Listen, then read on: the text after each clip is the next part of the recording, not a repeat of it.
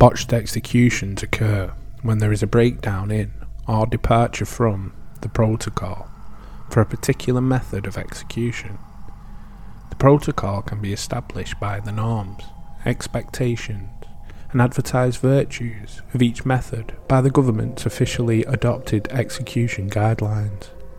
Botched executions are those involving unanticipated problems or delays that cause, at least arguably, unnecessary agony for the prisoner, or that reflects gross incompetency of the executioner. Hi, everybody, and welcome back to the Dark Histories podcast. Hope everybody is well. I'm Rob, your host, as always. For episode 22, we're going to look at some of history's botched execution. We will look at three individual cases throughout history, and hopefully, you'll enjoy them. Listener's discretion is advised for this one, as the descriptions are quite graphic. So without further ado, please sit back and relax for more dark history. Our first story is the unfortunate tale of Mary Queen of Scots and her terrible execution. Born to King James of Scotland and his French wife, Mary inherited her father's throne when she was just six days old. Eager to create an alliance with France, the Scots promised Mary to the heir of the French king and sent her to be raised in his court. The 18 year old was briefly queen of both Scotland and France when her husband ascended to the throne in 1559. However, when he died of an ear infection only a year later, she was sent back to her native country.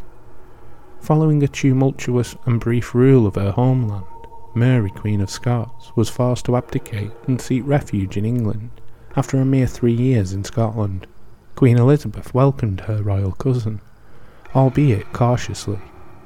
Mary was allowed to live in various castles, where she could be observed closely by different noblemen, loyal to her cousin.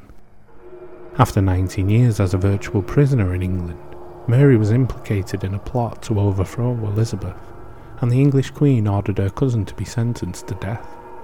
But in Elizabethan times, this method of execution was much more preferable to being hanged, drawn, and quartered. Elizabeth's mother, Anne Boleyn, had herself been beheaded by a French swordsman called in especially to execute a former queen. After being forced to strip to her underclothes in front of all the witnesses, Mary said farewell to her weeping servants and approached the executioners. One of her ladies in waiting tied a handkerchief to cover her eyes then left her kneeling and praying in Latin on a cushion. Blindfolded, the former queen was forced to grope around for the block before she was able to place her chin upon it in preparation for the mortal blow. Unfortunately for Mary, her life would not end with one clean stroke of the blade.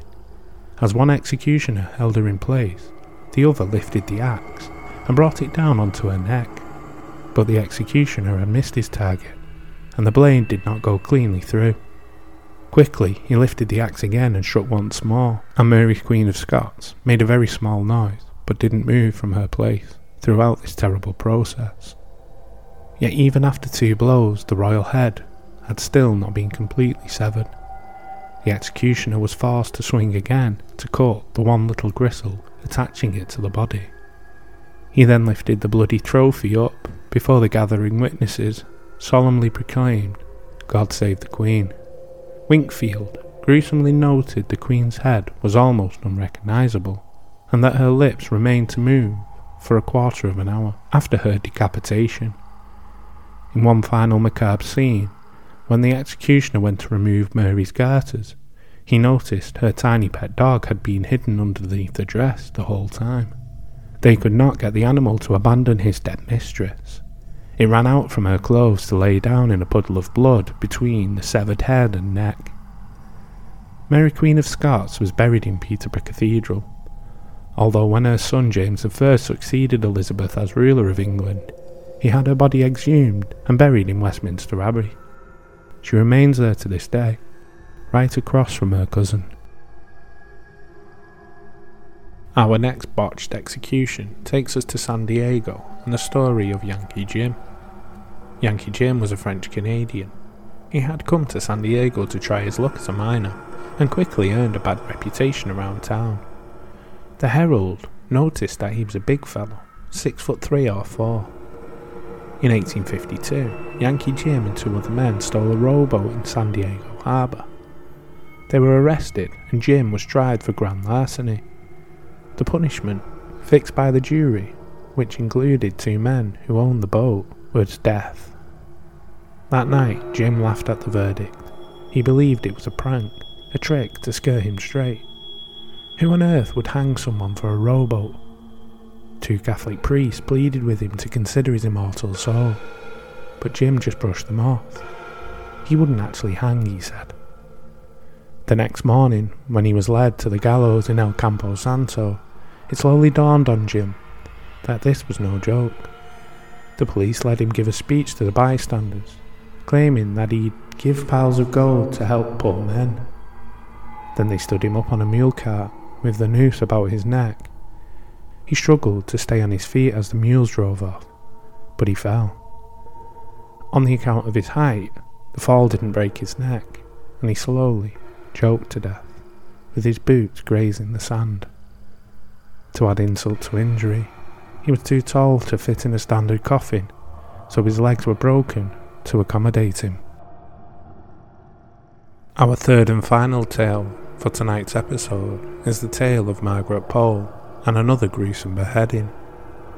Margaret Pole, or Margaret Plantagenet, was the daughter of the Duke of Clarence, brother of two Plantagenet kings, Edward V and Richard III, and his wife, Lady Isabella Neville, the daughter of Warwick the Kingmaker. She was born on the 14th of August 1473 and married Sir Richard Pole in 1491, having five children before she was widowed in 1505. One of her children was Reginald Pole, who became a cardinal and the Archbishop of Canterbury during the reign of Mary I. At the beginning of King Henry VIII's reign, she was in favour. The king allowed her to become the eighth Countess of Salisbury, and she was Lady Mary's godmother and governess. But things went rather pear shaped when her son, Reginald Pole, spoke out against the king's annulment of his marriage to Catherine of Aragon. Things got even worse when Reginald published a book which denounced Henry VIII's policies. This brazen insult to the king made Henry want to wreak revenge on the Pole family, and the situation was not helped by the Countess of Salisbury's Plantagenet blood, which Henry VIII also saw as a threat. In November 1538, various members of the Pole family were arrested for treason and taken to the Tower of London. In January 1539, many of them were executed. Even though the Countess was elderly, for Tudor times, being 65 years of age in 1538, she was questioned and taken to Cowdray House near Midhurst. In May 1539, a bill of attainder was issued against her by Thomas Cromwell, and a tunic displaying five wounds, which was used as a symbol in the Northern rebellions. This was used as evidence against her, having alleged being found in her belongings. She was stripped of her titles and imprisoned in the Tower of London. After two years of being imprisoned as a traitor in the Tower, the now frail 67 year old Plantagenet heiress was executed. As a woman of noble birth, Margaret Pole was given a private execution. There are two accounts of her execution. One says that she was executed by an inexperienced axeman who missed her neck the first time, gashing her shoulder, and that it took a further ten blows to finish her off. The second account tells of how she managed to escape from the block, and then she was hewed down by the executioner as she ran. This second account concurs with the first, that it says that eleven blows were required to kill her. Whichever account you believe, this lady had a truly awful end. I will never understand how Henry could take his anger out on a frail old lady who was no threat to him and who had acted as a mother figure to his daughter Mary. On the 29th of December 1886, Pope Leo XIII beatified Margaret, making her Blessed Margaret Pole a Catholic martyr.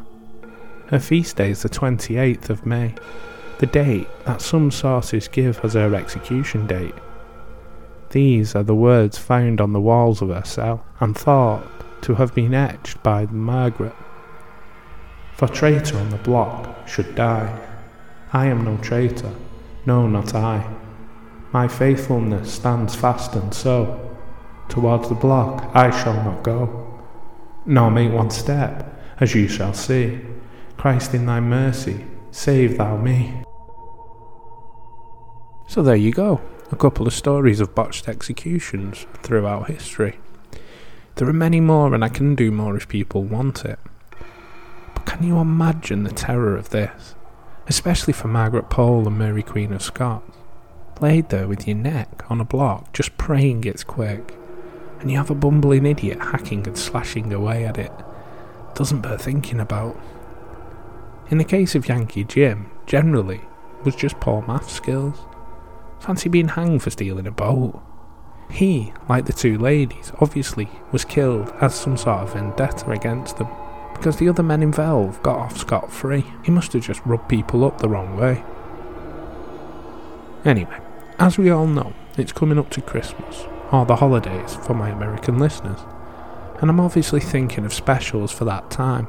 Now, I don't know if to cover a story that is centered around Christmas, or if any of the listeners want to send me where they live, and I can find a dark history tale and read them out. Something that did go down well on my TikTok channel, which was called Hometown Horrors. Yes, I understand you're sending your town name to a random stranger on the internet, but honestly, I have my own stories. I don't need to make any more. If it's something you would like, then email me TikTok, YouTube, Insta, and now Twitter, which I'm just getting used to, and I know it's very 2010. That's where you can reach me though. Anyway, if you like this episode, please drop us a review. It really helps the podcast out. If you think friends and family may like it, then share it with them. Links to TikTok, YouTube, Insta, and the show email, and now the aforementioned Twitter are below. If you've been listening to us for a while, why not subscribe? Please do it, then you never miss an episode. I've been looking for ways to read my reviews all in one place uh, because I thought you couldn't do that. And now I seem to have found a way to do it, so I really appreciate the people who have taken the time to do it. Something that I read talks about my editing skills. I do apologise. I started the podcast in January of this year, so I'm learning on my feet. Everything is done by me, from the script writing and the researching to the recording and the editing. And editing skills I'm still learning. I hope you can bear with me while I iron out the kinks, and thank you again for your insights. So, with all that out the way, please join me for episode 23 and more Dark History